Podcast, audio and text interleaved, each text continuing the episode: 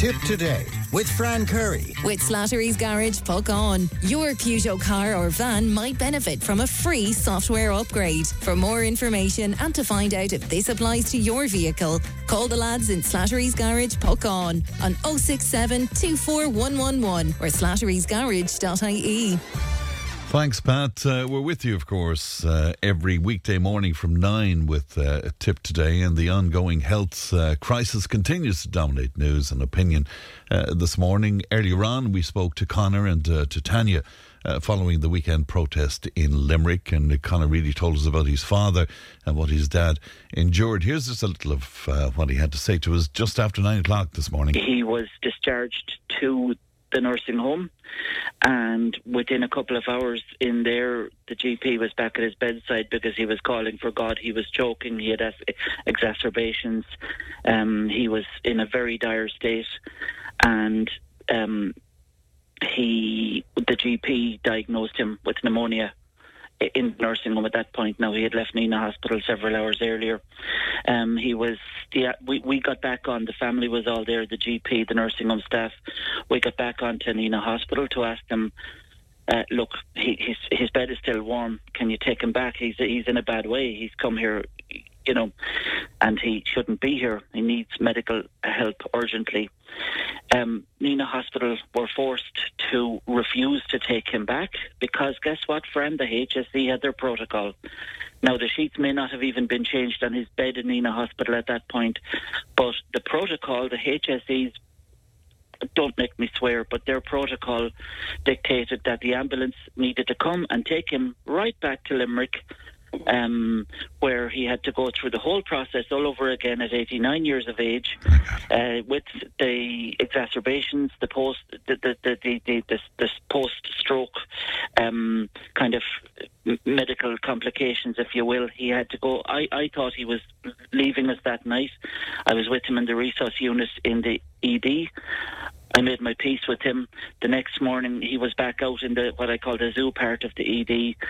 Um, another week in the hospital uh, in UHL, and then back to Nenagh, where he finally, thankfully, did not pass on a trolley, and he ended his life with dignity. But what he was put through during those weeks, Fran, was both ludicrous and unforgivable. Dr. Conor Reedy speaking to me just after nine o'clock this morning. Now, staying with health services, there are currently less than 650 dentists remaining in the medical card scheme in Ireland, and this number is at a 10 year low. Well, Deputy Michael Lowry highlighted the situation during a regional group private members motion in the Dáil on Thursday, following input and support from across the House. The motion was unanimously adopted, and uh, Deputy Michael Lowry joins me now. Michael, good morning to you. Good morning, Fran. Michael, can you give us some of the background to this and how we ended up where we are now? Well, I suppose the first thing to say, Fran, is that good mental health care leads to a healthy body, and many illnesses and diseases are brought on by bad or poor teeth or neglected dental hygiene. So it's generally accepted good dental health care is paramount to overall good health. And despite the constant emphasis on preventative health care, we continue to risk the health of uh, something like 37% of people by not making available to them uh, access to dentistry. So we we risk their health because they receive their dental care through the medical card center uh, system. We threaten their health because of the dismal level of dental uh, care, medical care, dental care cover. Uh, you know, there's very little care for medical card holders, and it's having an enormous impact on many people, both young and old. Why are dentists uh, finding it so unattractive then to look after these people? Well, there are currently, as you mentioned at the outset, there are uh, less than 650 dentists remaining in the medical card scheme in Ireland. That number has hit a 10 year low. Uh, the availability of licensed dentists per capita in this country has not increased since 2005. In other words, we have the same availability as 2005. And the number of new Irish trained dentists entering the Dental Council of Ireland, that hasn't changed in 25 years, which is amazing. 25 years, it hasn't changed. So there are very limited spaces available for dentistry training, and that's one of the things the minister committed to, to do last week, but he said that they will try and ensure that there are more college places available and that we can train more dentists in Ireland. We're exporting dentists on a mm-hmm. regular basis, but un- unfortunately, who, people who can't get into the training centres here, they have to go to other countries. And when they go to the other countries, they qualify, but they remain there. For years, we've been talking about this on the show, Michael. I've been hearing from dentists uh, on this for, for years. So it's been well flagged. How was it allowed to get to the situation it is now? Well, what dentists are telling us is that the private dentists countrywide and across the prairie, they were contracted to provide services under the medical care scheme. They have withdrawn. Uh, obviously, a lot of them are very reluctant to leave because of the impact it has on their patient list, but they say that it's not viable under the pay terms. And uh, what's obviously important is that a new scheme would be drawn up and that, you know, business is business and it has to make sense for them. Other than that, they're not going to be involved in the scheme. And that's the nub of the issue for medical card holders. But in general, we have a shortage of dentists in the country. Now, the motion uh, that you put forward was unanimously adopted, but where do we go from here? Did you get any assurances from the department, from the minister? Yes, the minister attended the debate, and I have to say he, you know, he understood what we were saying. He said he was very conscious of the fact that there was a huge issue that it needs to be addressed. Now, I raised the issue myself in particular about young uh, and adults with disabilities in particular who are shut out of treatment, yes. and they continually suffer pain and discomfort children on the autism spectrum, they usually need to go under anaesthetic, which is difficult to access at the present time. And these children are tormented with pain, and their parents feel hopeless and heartbroken for their child because they can't give them the treatment that they need. Uh, I have spoken to Minister Rabbitte and Rabbitte in relation to this about the issues around access to dental services for those with disabilities. And the Minister has taken a proactive role, and she's about to put in place pathways to dental care for that cohort of people. Minister Donnelly and the HSE officials, they need to sit down with the Dental Council, acknowledge the extent of the problem, resolve the issues that are involved, and provide a basic level of service uh, to every citizen, regardless of his or her income. Now, the Minister last uh, Wednesday or Thursday committed to do that. He also committed to uh, provide additional funding for the schemes, and hopefully we'll see an improvement. Well, hopefully so indeed. You were mentioned in dispatches last week. We were speaking to David, um, who discovered a huge waiting list for orthodontics, as you know. Yeah. Um, he discovered through your you and your team that you know that uh, an option would be the cross-border one, but it, it appeared from our listeners that this isn't widely known that this could be an option for them. Well, it's an option that's taken up by many people. Uh, the cross-border scheme is in operation and is funded uh, by the state. Effectively, what it means that people here who are on a waiting list can be referred for cross-border treatment. It can be to UK or it can be Northern Ireland many people here use the service in Northern Ireland. And what happens is you pay up front for the scheme, uh, you get immediate treatment within, you know, a week to two weeks. You could be on a list. If you make an application, you could be de- your case could be dealt with in Northern Ireland or the UK. You have to put the money up front, and then you ref- the money is refunded to you by the state. That's the way the scheme works. Mm. I think it's uh, eighty uh, percent, is it? Yes, yeah. yeah. A, a, a, lot of people have used that scheme, but again, I suppose it's a case, uh, Fran, can you afford to pay yes. it up front? Yeah and can you afford to pay the 20%? It's not a scheme that can be used by a medical card holder, unfortunately, because they don't have the resources to do it. But it has been a successful scheme. A lot of people in the private sector certainly use it. Right, but we, we were hearing about six year waiting lists, Michael. You know, it's just not acceptable, is it? No, orthodontic treatment is absolutely disastrous. You know, it, it, really is sad to see young people with awkward teeth. They become very self conscious. Uh, you know, they're both uh, physically and emotionally upset about the whole thing, and uh, that's the area that we've asked the minister to focus on in the immediate future. Can we stay with uh, all things health? Um, the, the, the rally, the protest in, in Limerick. You you were there. Um, what did you make of the huge turnout there? Yes, there was a big turnout, and I think that turnout uh, reflected the anger, the frustration, and the resentment that now exists uh, towards the HSE and the health service in general. Um, we heard, I was there to listen, to learn, and I suppose I didn't hear anything, Fran, that I'm not hearing every day of the week. Yeah. Uh, my both you know people in direct contact with myself or with my office, uh, complaining obviously about the long waiting list, about access to the hospital system, and when you get into the hospital system, then how long are you left in accident and emergency? But can I say, you know, the emphasis has been obviously on the negativities in the service. Can I say that, you know, there are a big number of people working in all of our hospitals our doctors, our nurses, our consultants, they are completely overwhelmed with work. They're doing fantastic work. And many, many people do have a good experience once they get into the system. The problem is accessing the system. Where do you stand on Nenagh Hospital, Michael? Well, if, if you have to, you have to put that in context. Mm. In 2009, uh, the department and the HSE come up, uh, and HIQA came up with a reconfiguration. And as a result of that reconfiguration, it was said that accident and emergency services in Nenagh and Ennis were no longer safe for the public, and that all emergency patients should be directed to Limerick. That was uh, in the HIQA report. And HIQA also said it was unsafe to treat complex emergency cases at Nenagh. So the patient throughput at accident and emergencies uh, was kind of too small. Uh, the variety of surgeries and clinical interventions was not sufficient to attract professionals.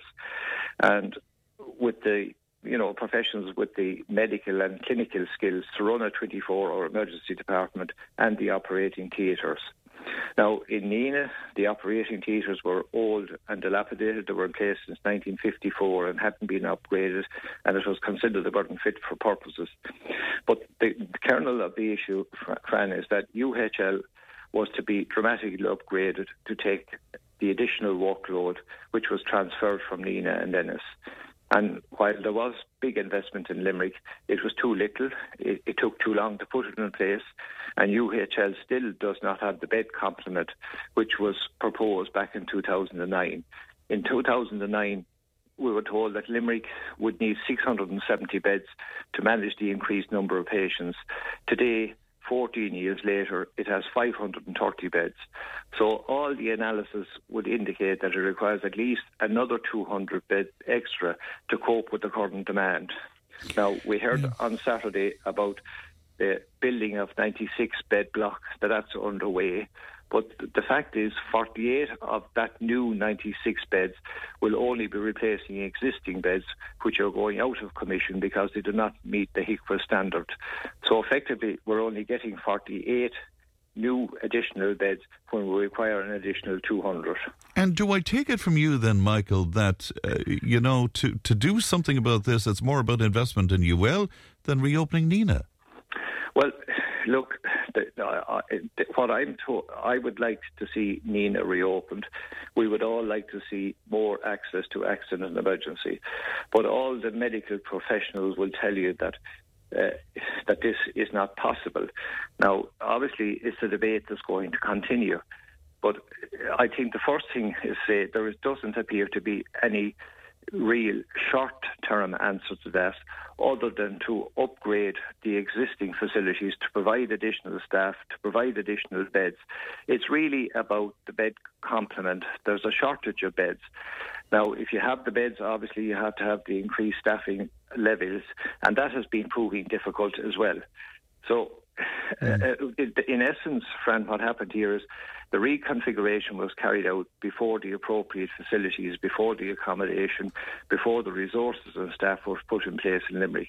And that is the reason why we have this appalling vista. The, the policy initiative failed principally because the HSE didn't deliver on its own promises. The repercussions and sufferings of that are visible every day.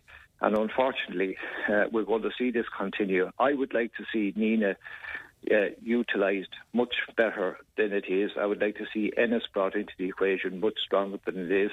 I think there's an awful lot additional work that had, could be carried out in relation to accidents and in relation to emergencies in these hospitals. And mm. that's what the HSE are looking at at the moment. The irony, of course, is that HIQA closed uh, the emergency department in Nenagh because of safety to patients. And then, I mean, people are dying on trolleys down in, in UL, you know? Yes, well, this is this is the the reality of it. But let me say again, in relation to to to to, to Limerick, you know, because a lot of people are concerned about going there. Um, the group in Limerick, they did invest 130 million in new infrastructure. We have an exceptionally good cancer care unit there. We have a neuro- neurological and stroke centre. Have a breast care unit and a cystic fibrosis unit, mm. and they're functioning very well. The real problem in Limerick is at the accident and emergency and the lack of their ability uh, to cope and to process the people as they arrive and to find beds for them. Mm. That's the issue. And in the past with me, you, you blamed management. Do you do you still are you still of that opinion? Is this a management? Well, uh, I, I think there's a combination of lack of bed, com- bed complement and also poor management decisions. I think the management there could be improved. I raised this in the Dáil uh, four months ago and a result of raising it with the Taoiseach, a team of specialists was sent in to assist and support the local management. That has brought about improvements.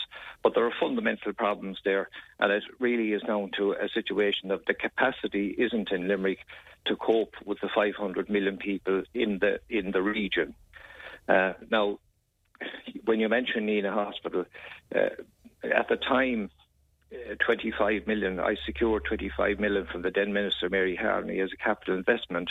And Nenagh has been transformed from a hospital under threat of closure at the time to now being a busy, thriving and Category 2 hospital with new surgical suites, state-of-the-art endoscopy unit, a new bottom diagnostic centre and day surgery is working to full capacity.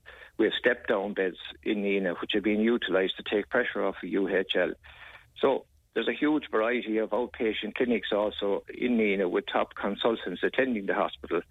One aspect of Nenagh that I see needs attention is that the, injur- the injury unit in both actually Nenagh and Cashel yeah. are totally underutilised and could and should uh, play a greater role. Well, there's often not it, doctors available in those units. Yeah, yeah, you know, it's it's it's a vicious circle. And the one thing is very clear is that the HSE is not fit for purpose. It needs to be disbanded. We need to move on with Sláinte Care. That's uh, agreed across the political divide. Uh, obviously, there's resistance from within the system because when you go for major change, Fran, you encounter vested interests who don't want to change. So there's massive problems in our health system. And the reason we had the march and the rally on Saturday, the reason so many turned out is that they're frustrated, annoyed, they don't see progress, and they're trying to ensure that the message has got a lot politically that this is an urgent matter and must be dealt with. Could I finally just bring it up? With the health is right across the newspapers today, but the Mental Health uh, Commission identifying serious risk and uh, the safety and well-being of children accessing CAMHS, Michael. Now, the open cases, I think there's about 140 of them, it's known to be in community health areas covering Clare, Limerick, and indeed North Tipperary as well. So this is very, very serious for our young people. What, what's, what's your thoughts on this? Well, I have sought information on this uh, this morning. I, I, understood that a review had taken place in the Midwest region, and that as part of that review, they had identified weaknesses, they had identified neglect, they had identified children that were at risk and needed further care. My understanding is that, that processes were put in place to deal with those children who were highlighted. Uh, my, my or my understanding that that that has happened, but that the report, which was started in June, uh, in other words, that events have overtaken, the report has overtaken the action in the Midwest region. Now, I've looked for a full briefing. I'm going to get that full briefing later on today. As a member of the regional group, we put down a motion to the Count this morning asking for uh, an urgent, specific debate. And I certainly would rather see that type of debate getting priority uh, tomorrow, Wednesday, and Thursday, rather than going back to the, the old chestnuts of Paschal Donohoe and, and, and the vans and posters. I think those are the real issues that we need to be addressing in Dáil All right, Michael, thanks for your time this morning. Thank you. Good morning to Thank you. you. Bye Deputy Michael Lowry speaks to us this morning. 1800 938 007. Um, pay the staff a decent wage for the work they do in hospitals. No need to applaud them then, says one of our listeners. Um, uh, somebody saying, is Michael having a laugh over our health services? It's in such a state because uh, the likes of Michael has continued supporting this government. Uh, I suppose there's been successive governments, uh, Joe, that has failed miserably where health is concerned, and it's going back a long, long way, and that's uh, for sure. 1800 938 007. Back in a moment. Tipp FM's Tipp Today with Fran Curry. In association with Slattery's of Puckane, Tipperary's main Peugeot dealer. Slattery's Garage Puckane, the name you can trust for over 50 years in the Premier County. Slattery'sGarage.ie.